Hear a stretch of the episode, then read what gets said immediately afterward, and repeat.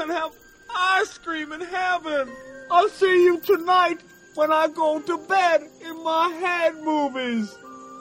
But this head movie makes my eyes rain.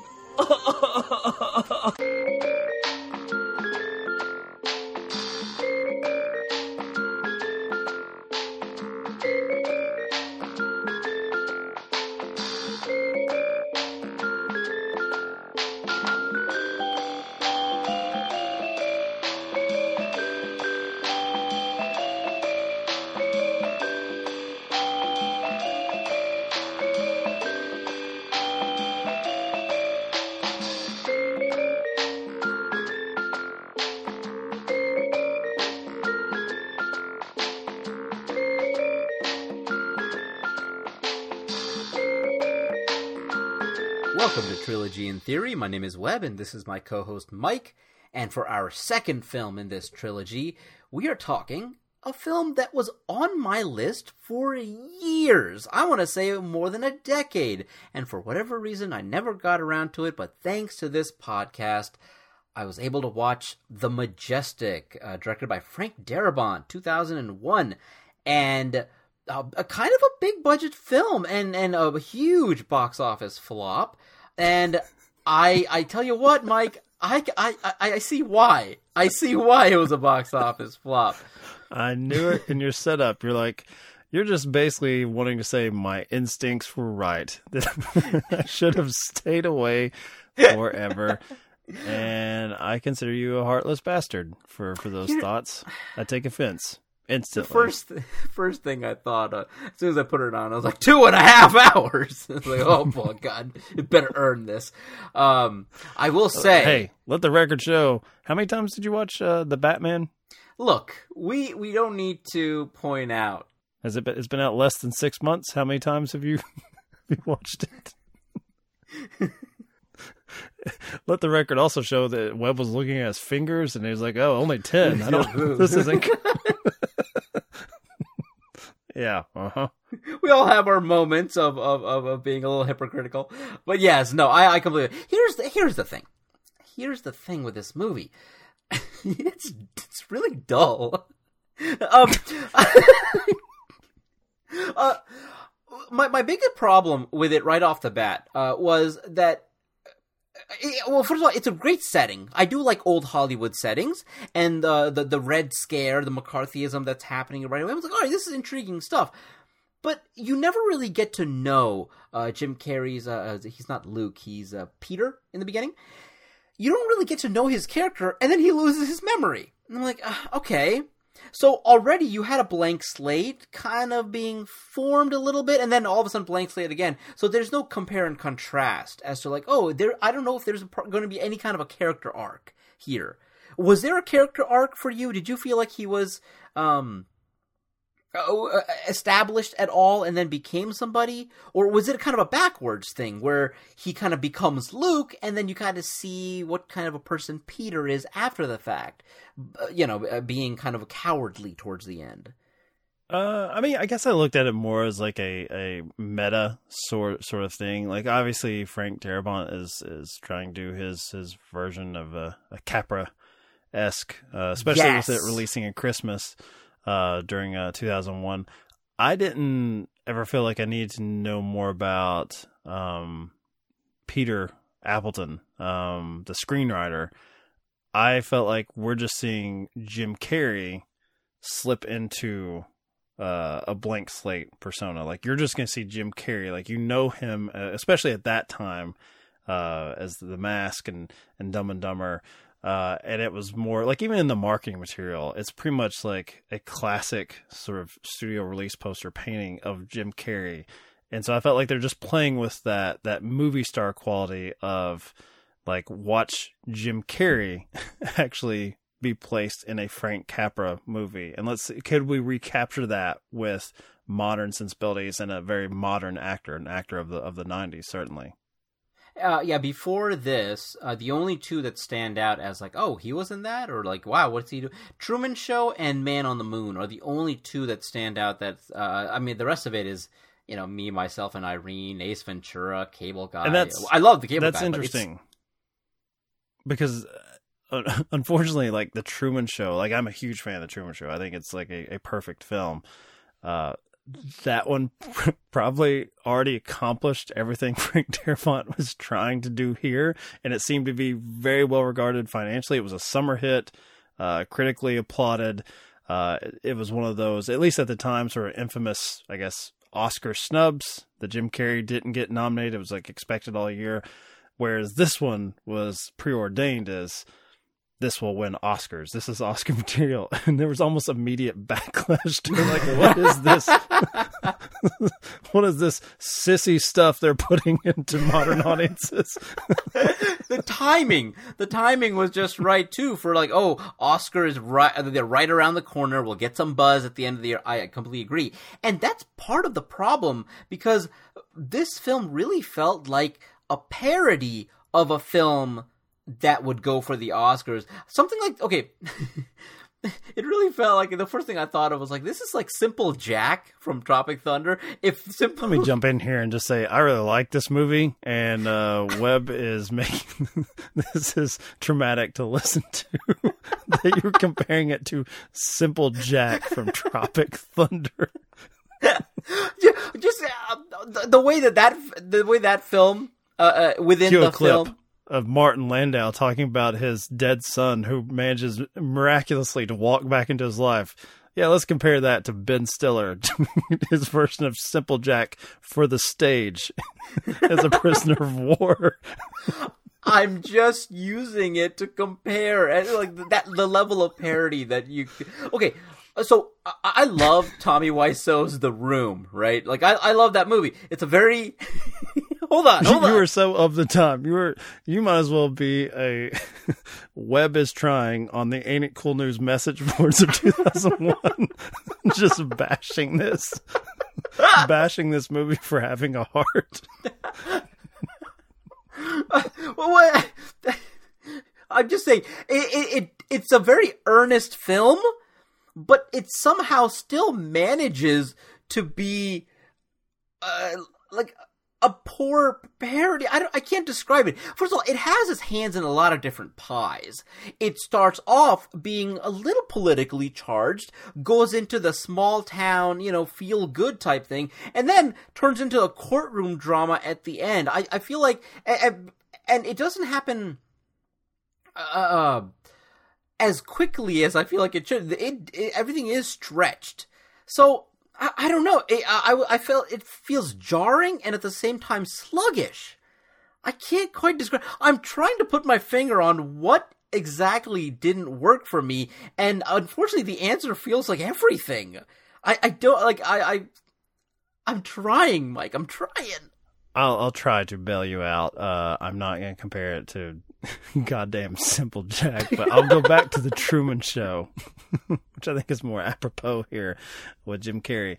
Uh, maybe we accept Capra esque. Um, you know, I say modern in the sense you know these most films are are now 20 plus years old. Um, but uh, in the Truman Show, it's a character trapped in a Capra esque like idyllic setting of like times were better before when they were simpler.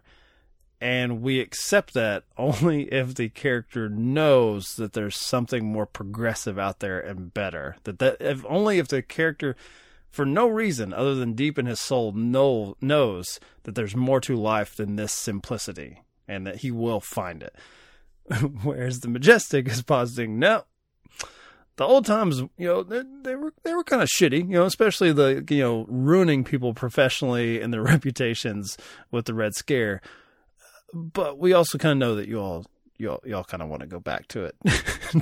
we we know that you want to go back to that small town life, which when it's as gorgeous as this in this like uh, California coastal community, but is like small town Americana. Um, why wouldn't you? Why would you not want uh, Martin Landau as uh, your your father, or uh, having characters like Hal Holbrook, having those those great character actors appear, even even Ron Rifkin, who's usually like a prick. It's like you know here he's like he's our prick. like, know, he's like he's just it's just part of it. Um, I, you know, I can't say that I was totally sold on this when I saw it as a 19 year old. I remember being kind of disappointed because I was I was into the you know the idea of the the director of the Shawshank Redemption. I was not a big fan of the, the Green Mile, which I, I believe was a, a, big hit and got nominated for Best Picture and all that. Like following the path of what you expect from uh, Frank Darabont, coming off of the Shawshank Redemption, which I mean, at what point did that become like the the world's favorite movie for a time? Because yeah. that was also a huge failure at the box office, but somewhere along the way in video, uh, it was just this cultural touchstone. Um, but I I don't know. I I appreciate this a lot more now. Um, and I don't know if that's just my age or it's just one of those interesting curiosities, one of those experiments like Gus Van Sant's like Psycho remake where I'm like, "Oh, there was a time where they they just literally like tried to can we do Frank Capra again now? Will they accept it?" And they probably financially thought they couldn't have planned for it, but coming mere months after 9/11, I think there was a calculation the audiences would go to this. And as we saw with the decade after 9 11, no, audiences wanted things that were stories about distrust, paranoia. Uh, you know, the Bourne series comes out from that as globetrotting. Uh, obviously, Christopher Nolan's Batman series, especially when you get to the Dark Knight, as far as the, the police state, uh, that's went to. And maybe it's with hindsight Webb. I'm like, man, we would have had a decade of a lot nicer uh, movies. For me, at least, easier to consume if people had just shown up for the fucking majestic, rejecting it, and then everything got dark and everything got, at least to my eyes, extremely dated. I think there's a whole decade of post 9/11 that are really there's a lot of really dated material, and it probably doesn't hold up as well as the paranoid thrillers of the 70s. Like maybe even for the ones that were commercially successful at the time. That that's the best I can do. Unless you want to get into individual scenes. I'm just saying you and America at large were wrong. And look what you've done to our DVD I mean, shelves. well, what's funny is I, I, 110% agree with you about the fact that like this happened months after, yeah, yeah, like three months after 9/11. I mean, but uh, also didn't it come out not the same weekend, but right, uh, right as Lord of the Rings was uh, starting its, uh, you know, uh, ascent, and so I think which people... gives you that same messaging, but it also lets you kill these alien invaders right. over your rival countries. these monsters that don't look like us. we, we like the ones that look like us as long as they're short and have hairy feet. Right. The other ones not so much. They people did want some kind of escapist entertainment, but maybe this was uh, they didn't want something as is wholesome the right word.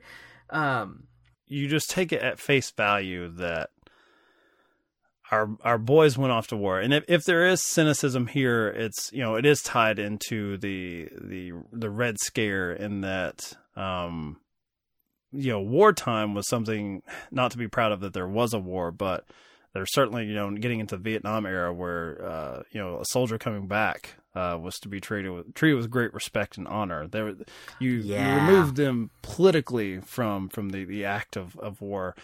Um, and that just you know that didn't take although in, in fairness you know all of the sort of war films that came out uh, in in the decade uh, plus of us being in the, the middle east um, i don't think any of those i don't think jarhead although strange i don't think it was like incredibly well received but also i don't know if you know this jarhead spun off like eight different straight to video sequels under the Jarhead yeah. branding, yeah. which is, is, weird as fuck to me. But uh, I wonder what Sam Mendes thinks about those, the, the expansion of the Jarhead mythos. All right, nerd. So you went to Lord of the Rings. You said, "See, I believe in hope and goodness as long as there's elves and bows and arrows and an axe and a goblin or two. But what? Okay, what are your three biggest issues with the story of the majestic other than the sort of the wraparound framing once we get into the town do do any of the niceties of these people being overjoyed by jim carrey's presence work on you do you eventually get swept up in it and this father and well father and fake son rebuilding right. rebuilding a movie theater which to me is just like oh my god that that is a a a fantasy that I, if I could have lived that, if if my father owned an old rundown theater and we put it back together. As a movie guy, I just I just love just living in that for for just a moment. I think there was a little bit of an upswing in that aspect of it. I uh, because of course, I mean, I love movies, I love movie theaters, and so that aspect of the film, where I was like, oh, maybe he's, go-, you know, that's maybe that's where the film is going. But as soon as he gets his memory back, because they played uh, uh the film that he wrote with the wonderful Bruce Campbell, that was there. You go. Eh, that was excellent. Come on, you dork. Come on, the water's but, just fine. Ashes here. thing is, as soon as he gets his memory back, I'm like, uh oh, I feel like it's going to turn into a very different kind of film. So uh, that was a little frustrating. Um, but but there were really like kind of hackneyed scenes throughout that. Um, oh, who, who is the rival? The the person who went to war with uh, his his friend who came back uh, um, disabled, and uh, where you know they have the classic uh, a little mini rivalry, and then he comes back. I'll take a ticket. You know, a lot of these scenes are like. What? I love the small this? town grudges that you would you would hold up. Like if you don't treat me like the movie god that I am, you don't get the ticket to the picture show. get out. it was it, it, was all just very frustrating. Um, Webb's the, version of the Majestic is just an old episode of Melrose Place in syndication. Just just cattiness all around. I really, as I was finding things like okay, I kind of like this. I kind of like where this is going, and then you know a scene like that comes in. I'm like, who wrote this? So I had to look up this guy Michael uh, Sloane, and this is literally, I think, the only uh, um, feature length film that he wrote. There's nothing on a couple of shorts, but for the most part, I guess he's like, I'm fucking Harper Lee. I'm never gonna beat this. Mic drop, and that was it for him. I, I just it, it boggles my mind, man. I, I, I actually took that a different way. I took it as a uh, he had a, a, a, sort of quaint idea for something that like Frank Darabont's like I've always wanted to do like a Capra esque thing, and I'm just assuming he came in and just like rewrote the hell out of it. That's probably why that I could see a, that. Yeah, I'm not I'm not trying to dismiss the man, but I, I think you did a good enough job comparing him to Harper Lee with a little sarcasm in your voice. um, you mentioned uh, Roger Ebert last uh, last week, and one of the things that immediately, you know, I, I love it when he gives uh, films like three and a half stars or what stuff that's like not well received. He gave, I think, the movie Knowing four stars, a Nick Cage uh, sci-fi film uh, by Alex Proyas. I I also think that movie is great, and not four stars great, but I, I, it was nice to know, like, oh, it's fun to have Ebert on my side.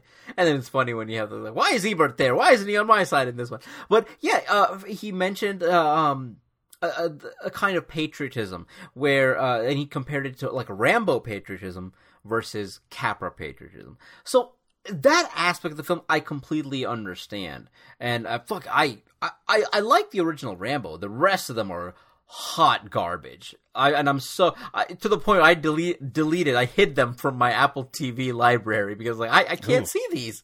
I the, cannot the, see the ultimate sin is you don't even get to be a square anymore in my library after I, I paid for the rights for you to be a square. You're gone. Right. You Webb is the, the, the HBO Max of his own library.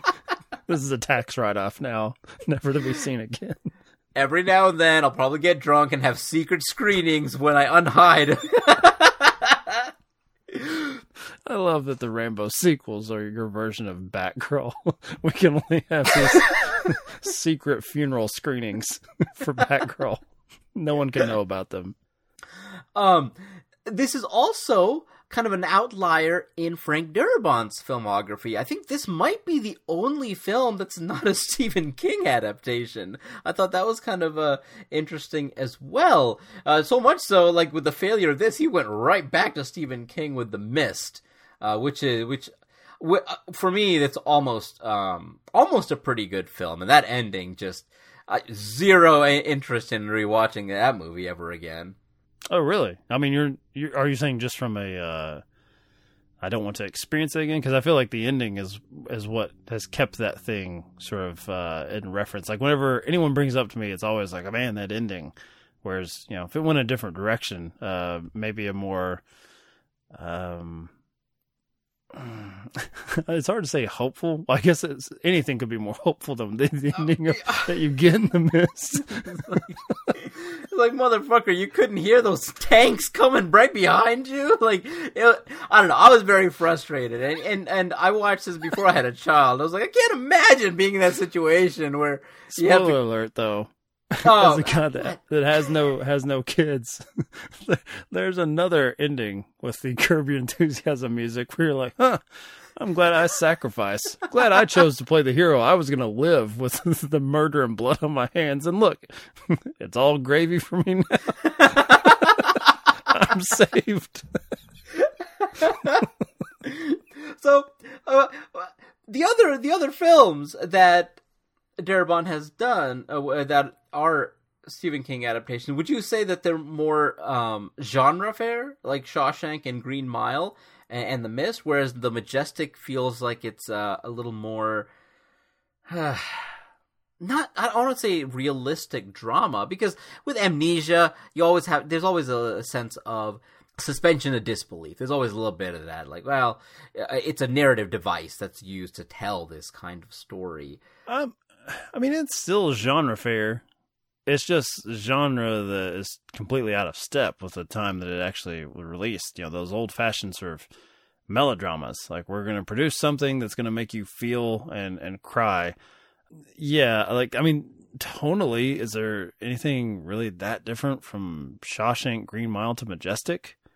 Like it's Yeah. this is a sentimental dude. I mean, all, all of his You're characters, right. like generally speaking, um, are good people, like living in very troubled times. Uh, especially you go to Tom Hanks in The Green Mile, like he's good lord, he's a guy working in the South um, who doesn't hate uh, black people and doesn't instantly uh, believe that they're murderers. So that that probably puts him in like the, the one percent, top one percent of people for the time and locale. Um, and that's one thing I really like about the Majestic is that it's like, other than the slight bullying that you get from a guy that's like, I don't believe you are who you say are, which he's right. He actually, I mean, he's the one that maybe knew this guy the closest. Um, the the Matt Damon version, I guess, of the character as we when we get later in the the voiceover. Um, I like that. I like that people are allowing themselves to get swept up. You know, it's like unfortunately for the filmmakers here, uh, they could not find the the townspeople that just would accept the majestic at face value as they are accepting the character. And I felt like that's the meta aspect of it. He's asking, he's inviting you to come along to a time period where people would just look, well, they would hope for goodness. And when they saw it, they didn't dig too deep because it's like they, they asked for a prayer. And when it's answered, they won't be like, well, is it exactly what I wanted? is this is, is this the true version of Jim Carrey or is it a fake one? Just just you know, it's just a means to inspire you to be a better person, the townspeople, and it does. It inspires them to to remember their their dead. Like they have this memorial that they have kind of hidden away because they're looking at it as just something that's just totally painful because nothing good came out of, out of it. And motherfuckers, you're gonna get a theater out of this. You're gonna go to the movies again. This is totally speaking to me. I'm, I actually like. I knew coming in this, I was either gonna give you something that you felt you felt bad that you'd sat on this for so long because it totally swept you away, or you felt bad because you watched it. so I guess it was a win-win for me either way. Uh, same reaction, but uh, yeah, I responded to this uh, much better now than I did as a teenager, and I don't think I I ever rewatched it since I saw it in theaters in 2001 as one of the one of the few that gave this a shot. Another meta aspect you could say is like he is a screenwriter. You know, at that point, he's like, you know, maybe subconsciously writing this narrative for all these uh, townspeople and himself as well. I don't think that it's a bad film. I think it, it's a competently made one, but I think it's just my own cynicism that gets in the way of taking any of the emotional and kind of uh, wholesome moments at face value and treats them as uh, a parody of a parody of a parody. You know, uh, so I like I I I I'll go. I, how about this? I'll go on record saying It's not you. It's me, Majestic. It's it's me. Just go ahead and cue another simple Jack clip just to make you look worse. The, um, but why is it called the Majestic? Why do you think they settled on that? Like, why is the movie theater?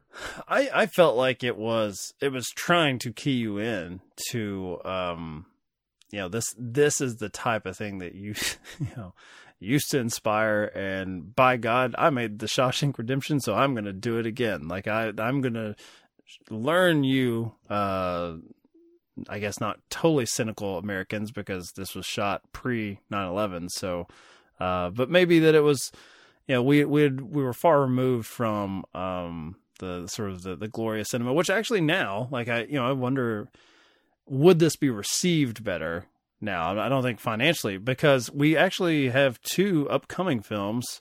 Damien Chazelle, La La Land, and Whiplash. I believe he's doing something on like the birth of like the transition from like the silent era. Uh, I think it's called Babylon, and I think even Sam Mendes has something uh, that's about the early days of cinema. So I, I don't know, and especially you know the threat of, of theaters dying. Uh, this is one that you know is among uh, film Twitter the the topicality of it as far as maybe the death of an art form, uh, the disappearance of of something. Uh, uh, you know, for a lot of people like myself, like a, a church they go to where you go to like have these very involved emotions in this dark room, the shared experience with people. Um, that's to me is why clearly it's the majestic and not the Appleton identity or whatever they could they could have sold this to in 2001.